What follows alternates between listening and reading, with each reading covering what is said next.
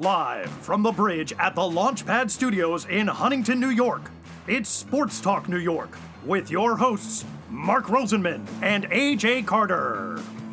Sports Talk New York is sponsored in part by Cardboard Memories, Clearview, Long Island, the law firm of Decolator, Cohen, and DiPrisco, the Phoenix Tube Company, PIMS Incorporated, fueling brand performance for 30 years, Prince Associates for all your insurance needs, and Soho Table Hockey. Here are your hosts, Mark and AJ. Joining us now are the co-authors of an amazing new book, uh, Chili Dog MVP, Dick Allen, the 1972 White Sox and Transforming Chicago. John Owens is an award-winning media professional with more than 30 years of experience as a writer, journalist, producer, director, and videographer.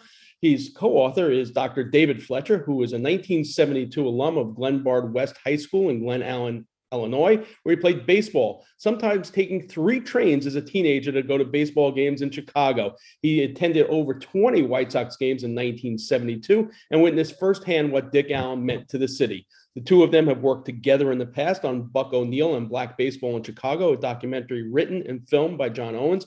The documentary aired on PBS and won the praise of White Sox owner Jerry Reinsdorf, who noted that the film was virtually uh, vitally important for future generations. In September of 2010, Dr. Fletcher screened the documentary at the Baseball Hall of Fame Film Festival in Cooperstown, New York. It is a pleasure to welcome them both to Sports Talk New York. Welcome, gentlemen. Thanks, Mark. Glad hey, thanks, Mark. Thanks. Our pleasure. So, first off, Dr. Fletcher, I know that for several years you had urged Dick Allen to be recognized for his many contributions to the White Sox franchise. And in 2012, you convinced the seven time All Star to participate in a two day event at US Cellular Field which was co-hosted by the White Sox. And after that event, you became very close to Dick and his family. When did the idea of this book come about, and why was John the co-author? As it seems to me that there's such a great synergy between the two of you, and you know you both have a, a little bit of different perspective on what D- Dick Allen meant to people. Well, that's a great question. Uh, actually, the book Origins um, came back uh, after um, John and I had done the Buck O'Neil film, we went to Cooperstown, and that was part of the filming for the Buck O'Neil film was the unveiling of the statue for for Buck O'Neil, and so uh, during that time, uh, Goose Gossage uh, was inducted in the Hall of Fame, and so uh, John and I went to uh, the press conference for for Goose, and um, I was the one in the audience asking him all the questions about his rookie year with the White Sox and what Dick meant to him. And we were supposed to be able to interview Dick and uh, Chuck Tanner, who had surprised Goose uh, coming up the induction. But uh, Dick left, went back down to Wampum, and years later, I found out why he left because uh, it was hard for him. All his peers were there, but he was not in the Hall of Fame. It was very difficult. But he was class act to go there and honor his the person he mentored. So that's when it started. We, and we just I started collecting material. Uh, John interviewed Dick in 2012. We talked about it uh, and just kept on going. And you know, we knew the 50th year anniversary is coming up, and plus also you know Dick's death and the Hall of Fame vote controversy, uh, Black Lives Matter. It was just a perfect thing, and and I and I think people have really liked the synergy between the voice John and I both bring, different perspectives but I think a lot of people really can't see the difference as, as far as the authorship. Absolutely. And it's interesting, Dr. Fletcher, that you mentioned uh, Goose Gossage. John Goose does the forward to the book, and he states, I never saw anybody ever play the game like Dick. And boy, this is not a slap in the face to anyone else because I play with tremendous, fantastic Hall of Fame players. But little did I know that in 1972, I was watching the greatest exhibition of baseball that I would ever watch in my life. And Dick Allen was the greatest player I ever had the privilege of playing with. So, John, given all the great players, if you go back and you look at the players that Goose Gossage played with, with the Yankees, the Pirates, and the Padres, did that comment in, in some ways just shock you? It surprised me, Mark, and it didn't surprise me. Yeah, because as you mentioned, I mean, all the great players that Goose played with over the years, from Reggie Jackson to um, to Lou Piniella to Tony Gwynn, uh, just so many names, and and he, Goose has always said that Dick was the greatest player that he's he's uh, played with, and, and and it's not surprising because Dick was such a a, um, a a, great mentor towards Goose. I mean, Goose he came up with the 1972 White Sox and he immediately gravitated towards Dick because Dick was such a, a, a even though he had the reputation of being a malcontent, he was actually a great professional in his own way and he was a great mentor to younger players and he proved that with the 1972 white sox and especially with with goose. Goose's comment is, about you know dick's you know five tool capabilities that he really showcased in 1972 he did everything well. You know people know him now as you know a, a great power hitter but he was more than that. He was he was a great base runner. He was he was he started out as a poor fielder because he was playing out of position with the Phillies when he came up at third base. But by the time by 1972, he was a he was a, a more more than serviceable defensive first baseman, and he knew everything about the game. And that's what Goose was referring to when he said that he was the greatest player that he had ever played with, because he uh, he he you know even though he didn't have this reputation with the media, he understood the mental approach to the game and he under, understood how to work pitchers and he relayed that information to Goose, and Goose used that to become a Hall of Fame pitcher himself. All that with a 40 ounce bat, no less, as well. Uh, Dr. Fletcher, you and John really do a, a, tremendous job of laying out the state of the White Sox as well as the South Side of Chicago in the early 70s. In fact, chapter four really gives us a tremendous snapshot of the South Side for those of us here on the East Coast in New York who only knew of the South Side of Chicago because of Jim Croce and, and Good Times, um, how did the state of the neighborhood affect the team? Well, I think it's the best question for John because he lived, grew up in the South Side. I mean, I was a West Suburban kid.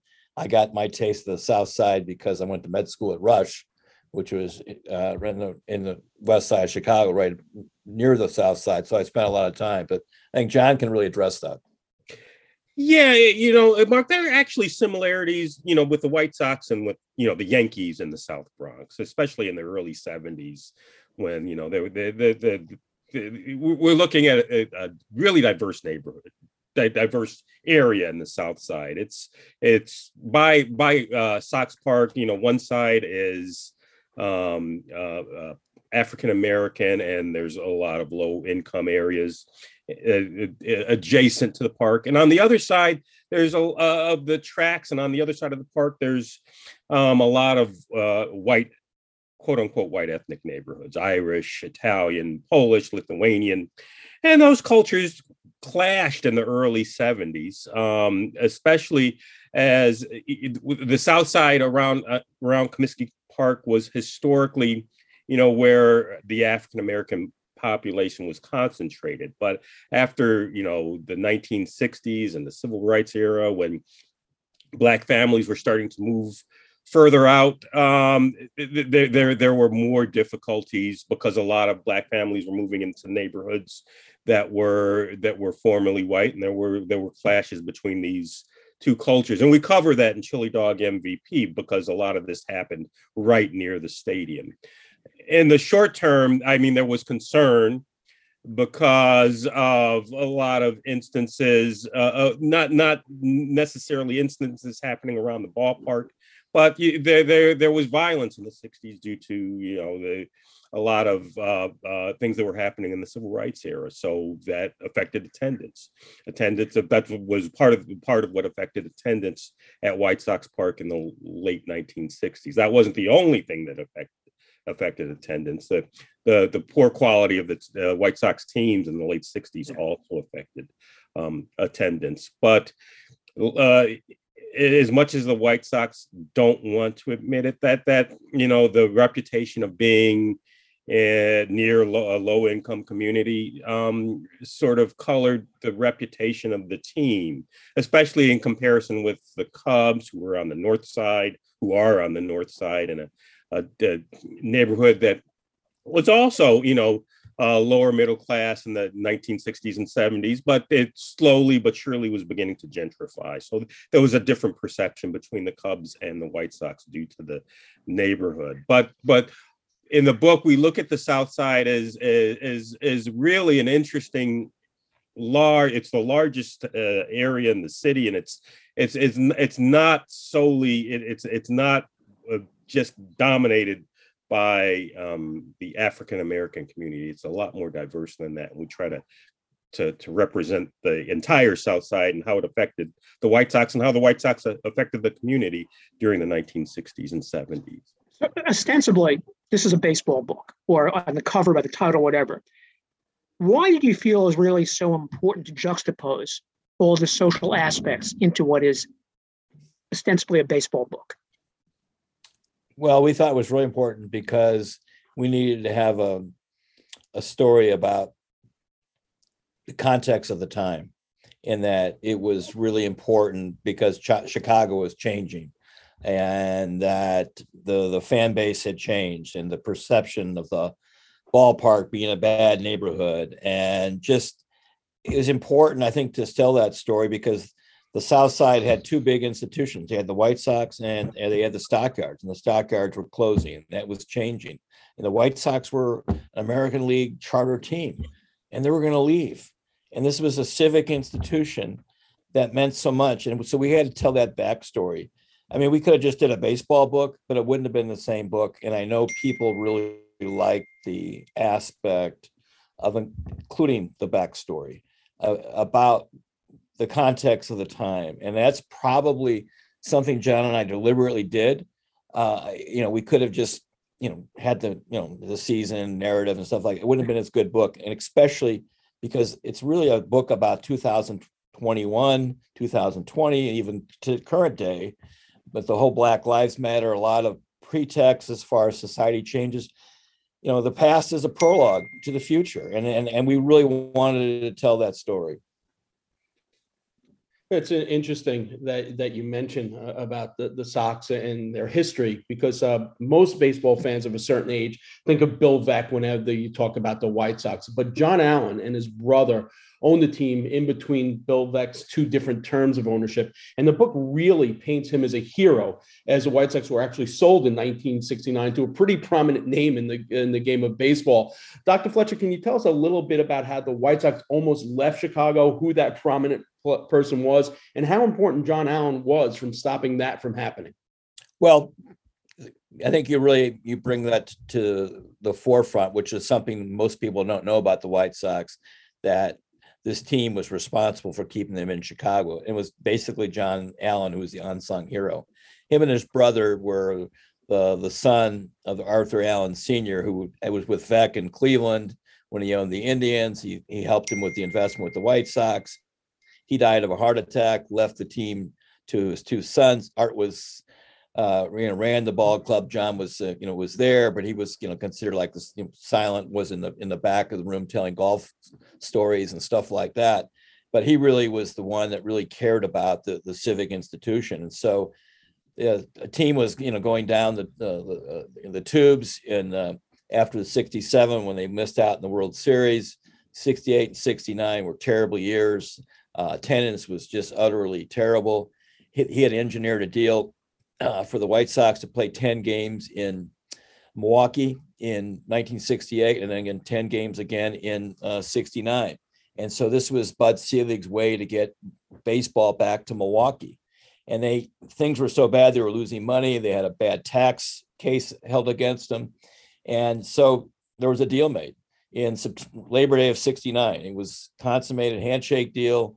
Uh, was extremely ecstatic about it, uh, but Art never told his brother.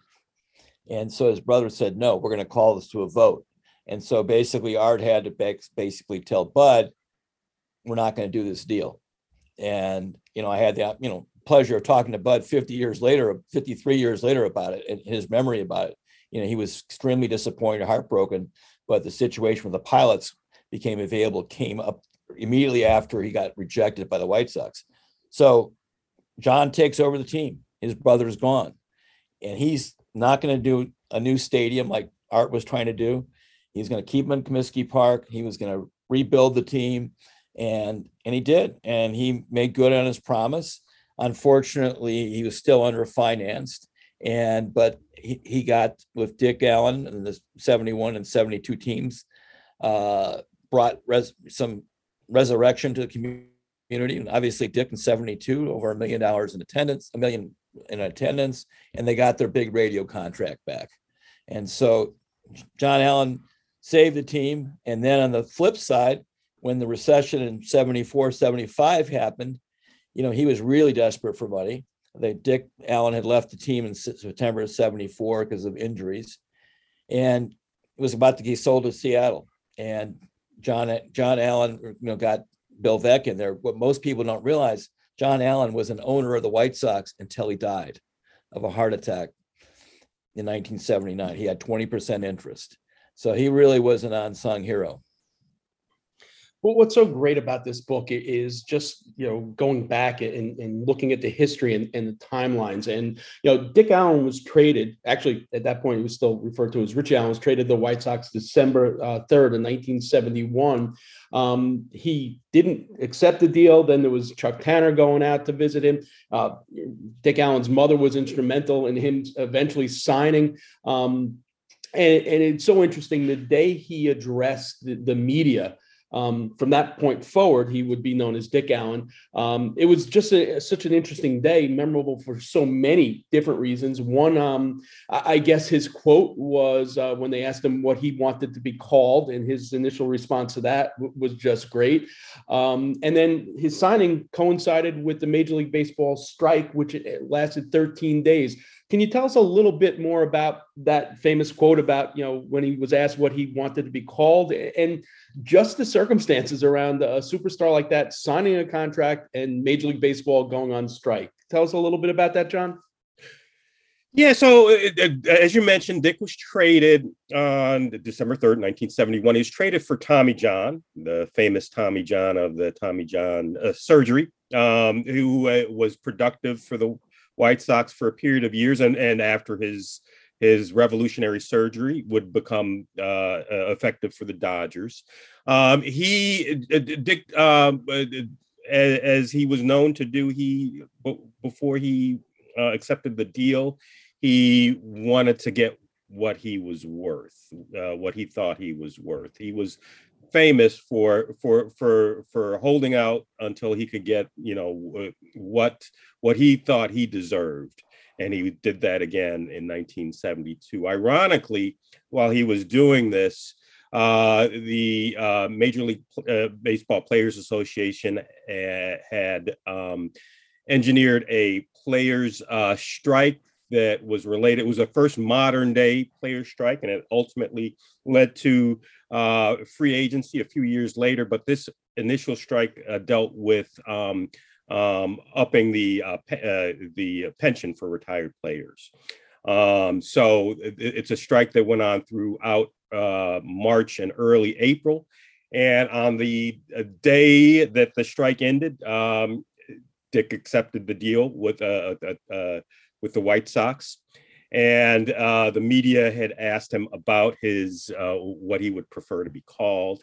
He um, was very um, diplomatic about it, but he always preferred to be called Dick. He did not want to be called Richie. Richie was um, a moniker that was given to him by the Philadelphia media. Uh, they uh, wanted to um, compare him to uh, earlier great Richie Ashburn. Uh, but Dick was never known as, as as as Richie when he was growing up. He had always preferred Dick, and it, it, took a while for the media to latch on to that. Even in Chicago, you read media accounts in the early part of the 1972 season. Um, in April and May, and he was still being addressed as Richie, but finally Dick won out, and by by by the middle of the 1972 season, he was known as Dick Allen, which is what he would uh, prefer being um, uh, um, recognized as in the media. So um, it was it was definitely interesting that he uh, settled uh, with the White Sox on the same day that the strike ended in 1972.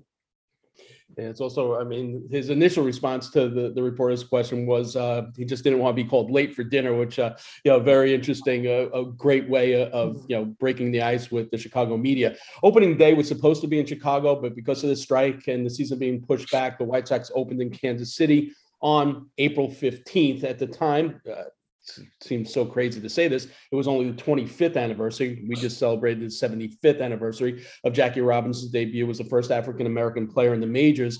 Um, it also coincided with Dick Allen's American League debut as the White Sox first African American superstar. On top of that, the pitcher that Jackie Robinson faced in his very first game ever, Johnny Sain, was the White Sox pitching coach. And for those who did not watch the White Sox on a daily basis, you guys really detailed the working relationship between Chuck Tanner and, and Sain. They were way ahead of the time. You know, we think Bobby Cox and Leo Mazzone were, you know, the be all and end all, but really these guys were those two way before that. Um, so innovative uh, manager pitching coach tandems, um, maybe the most innovative in baseball history. Uh, John, what were some of the innovations that um, they came up with that made them so far ahead of the curve? Uh, well, Chuck Tanner was uh, was ahead of the curve with with with regards to analytics. Um, he had color coded sheets that uh, he prepared or had his assistants prepare uh, in the uh, spring training, which showed where you know uh, the opposition where uh, uh, uh, um, where they would generally um, hit the ball. You know, they he was um, also working in tandem with Johnny Sain. Johnny Sain had a different approach to pitching, um, and it was a controversial approach. He was the uh, uh, he, he, preached um, um, the breaking ball. He was he was a guy who uh, wanted all of his pictures to to to at least show a, a competent breaking pitch, like a curve or a slider. And uh, the other thing that that that uh, uh, Tanner and Sain uh, preached was a three uh, a three man rotation uh, where where uh, uh, um, uh, pitchers would pitch on after after every third day, which worked for some pitchers on the White Sox, specifically Wilbur Wood, who was a knuckle knuckleballer. He I think he threw over 340 innings in 1972, and he was durable and could do that. It was more difficult for uh, other pitchers, uh, specifically Stan Bahnsen, who was a uh, primarily a fastball pitcher, former Yankee, uh, who was acquired for Richard Rich McKinney from the Yankees in 1972. So it was a little more difficult for guys like him. But uh, Johnny Sain definitely had a, a, a novel approach, and, and, and, even if you were a fastball pitcher like Rich Gossage, um, it, it, was it was it, some of the things that that that Johnny Sain taught specifically about you know spotting a breaking pitch um, in a series of pitches is something that uh, Goose would uh, would uh, rely on and, and and use throughout his 23 year career as a pitcher. So it, Tanner and Sain as a tandem were definitely ahead of the curve um, in baseball in 1972. If I could yeah, briefly add on to that, yeah, sure, absolutely. Um, first of all, we had uh, Johnny Sain's personal papers. So they were tremendous uh, about his whole development of the spinner. He has his patent for for rotation of a ball. Uh, all the White Sox pitchers raved about him. You know, Bahnsen and, and Tom Bradley. You know, it they got overworked and Tom Bradley hurt his arm, but they thought he was brilliant. Uh, I mean, obviously Jim Kaat's going to the Hall of Fame because he came back to the White Sox, and and uh, uh, Johnny Sain helped resurrect his career after after Minnesota. But Johnny Sain is kind of an unknown character for a lot of people, but he's the best pitching coach ever in baseball. And Leo Mazzone was his assistant in Atlanta, and people have to remember that. And we interviewed Terry Forster, who had never been interviewed in about 30 years, and he just raved about Johnny Sain and how Johnny Sain had told Tanner, we need to pitch Bart Johnson in the seventh inning, Goose in the eighth, and Terry Forster in the ninth. He was trying to do what was going to be, you know, industry standard now back in the 70s. And so he's a very, very fascinating character and very, very interesting. And also, he was an extremely good hitter in 1948 uh, when he was with the Braves and they went to the World Series, never struck out. as opposed to Wilbur Wood, uh, struck out in 72, uh, which was the last year American League hitters batted 65 times. yeah, fascinating. I, I love the stuff on, on them. It was uh, absolutely fascinating. Dr. Fletcher, the first chapter of the book explains where the chap the, the title of the book comes from. And Chili Dog MVP refers to a game, June 4th, 1972, doubleheader against the Yankees. Dick had played every game, including game one of the doubleheader at that point, 41 straight games. He was two for four in game one, um, a 6 1 White Sox win leaving him at 327 through 41 games. Can you pick up the story from there? Yes. So John Allyn was upset with Chuck Tanner that he was out of the lineup for game two. They had 51,000 fans show up for for this game, uh, this doubleheader bet day. And so he was, you know, the star was not playing the game too. And Chuck said, Hey, I'm going to bring him in at the right situation. And that's what happened. And so they were losing 4 2, uh, going into the bottom of the ninth and uh, Rick Reichardt uh, made the first out, and then um, Bill Melton uh, got walked, and then Mike Andrews uh, got a single, so it's first and second, one out, and Tanner had summoned uh, Dick from the locker room. At the time, he was sitting in the locker room eating a chili dog, and uh, he didn't want to come out and, and uh, pinch hit, but he did. But when he's getting ready to to to go make an appearance, he spills a chili dog that was prepared by a clubhouse attendant named Jim O'Keefe. Uh, and uh, he had to quickly get ready, get a new uniform on, and he went out. And Sparky Lyle, who was the best reliever in baseball at that time, on a one-on-one pitch, he had a screaming Mimi line drive that what 20 feet off the ground that just absolutely electrified uh, the stadium, uh, White Sox Park and uh, MacPhail, the general manager of the of the Yankees, was listening to the game, hearing uh, Bill White and Rizzuto and their that about the game. Almost drove off the George Washington Bridge when he heard the. So it's a it's a signature moment. Uh, it basically really captivates what he meant to Chicago, and I've been quoted a lot about that. You know, Dick was uh, Michael Jordan before there was Michael Jordan, and this was his Michael Jordan moment. John, Dick Allen's reception in Chicago was much different than what happened to him in Philadelphia. What is there about Chicago, about the White Sox, that led him to be feeling much more appreciated, more comfortable in Chicago than he was certainly in Philadelphia? Yeah, I, I, think first of all, his relationship with the media was better here. Um, I think he, he needed a fresh start uh, uh after a, a, lot of difficulties with the media in Philadelphia.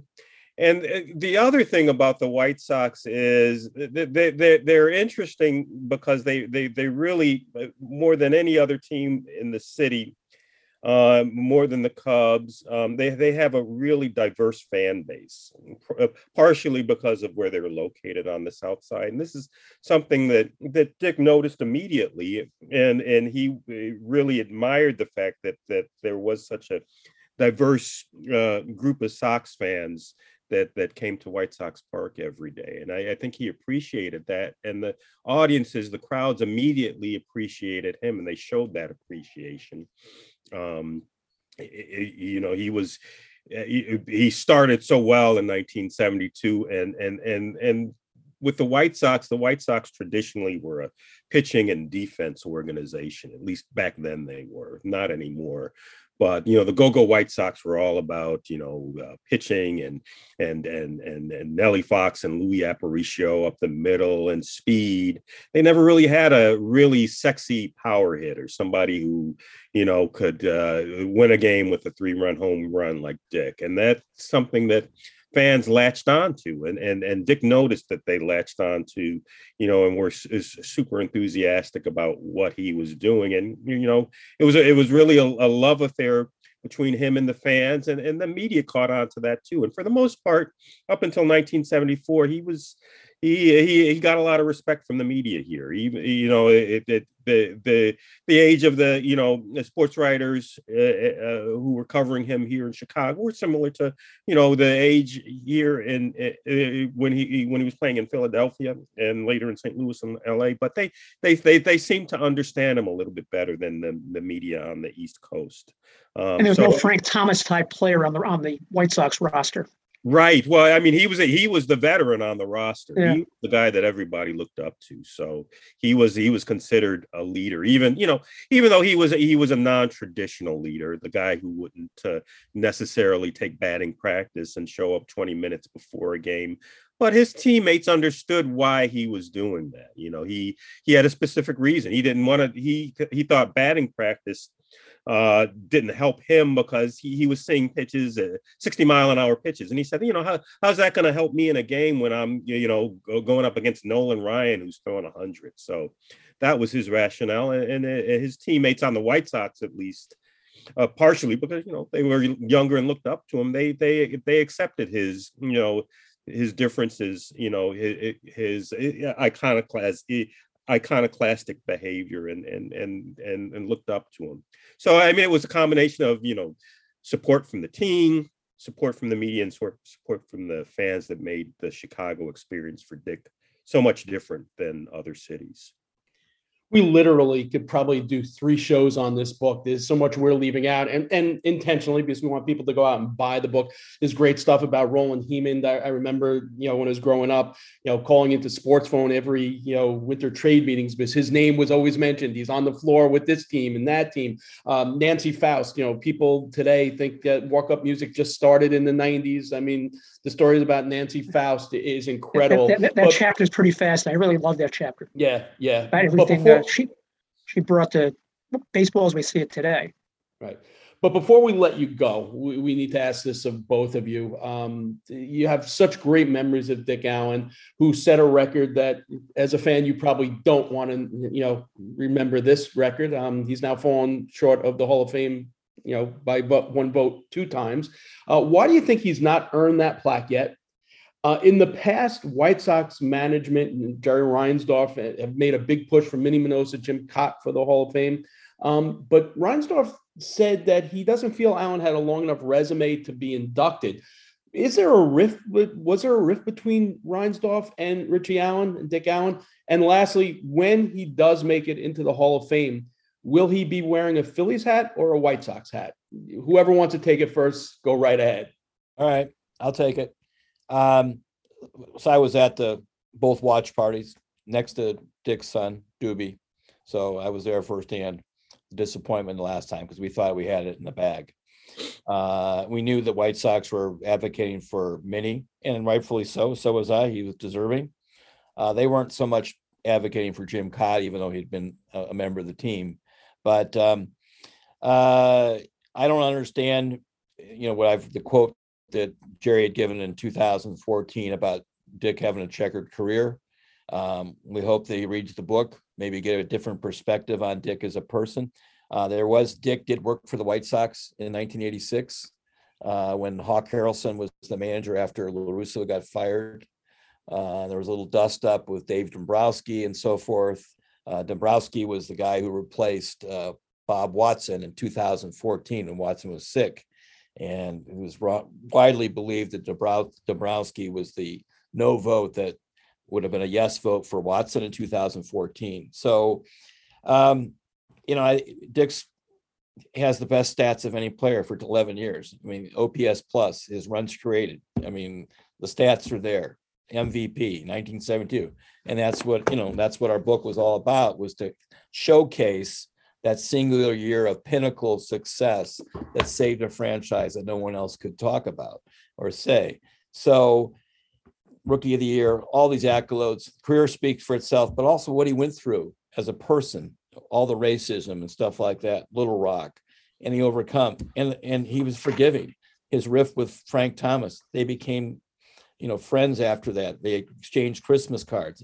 He was extremely forgiving Christian man. And that was a thing I enjoy with my friendship with him and to see that. So the good news is that recently they just changed this last week, the, the committees. So instead of having to wait to 2026, it looks like we're going to have a shot in 2024. And so to answer your question, because I got to go see some patients, because uh, I am a working physician, um, Dick wants to go of the White Sox. And it'll upset some of my Philly fans, but he made that very clear. And I will recommend if you you see the announcement when his death was announced on December seventh, two thousand twenty. Look what, look what hat he was wearing when it was, the announcement was made. He loved Chicago. He, his biggest mistake he ever said was leaving in September of 2000 1974. He was hurt. You know, if he would have gone on the, on the DL then, and they would have talked about, he was hoping John Allyn would talk him out of it. It would have been a different, different situation. So I hope that gives you an answer, uh, in a very personal answer. I talked to his son last night about this same question you asked. Perfect. Uh, perfect point to end on. Gentlemen, thank you so much for your time tonight. Right. Uh, like I said, we could have done four shows on this All right. fabulous book. Where's the best place for people to get it? Amazon, I'm assuming. Amazon's for the electronic Kindle version, but just basically Chili Dog MVP, uh, the website, it's in some stores. Uh, and, and so just check on Chili Dog MVP and they can order it online. Okay. www.chilidogmvp.com. Awesome. John Owen, Dr. Thanks, David guys. J. Fletcher, co-authors of Chili All right. Dog, MVP, Dick Allen, the 1972 White Sox, and Transforming Chicago.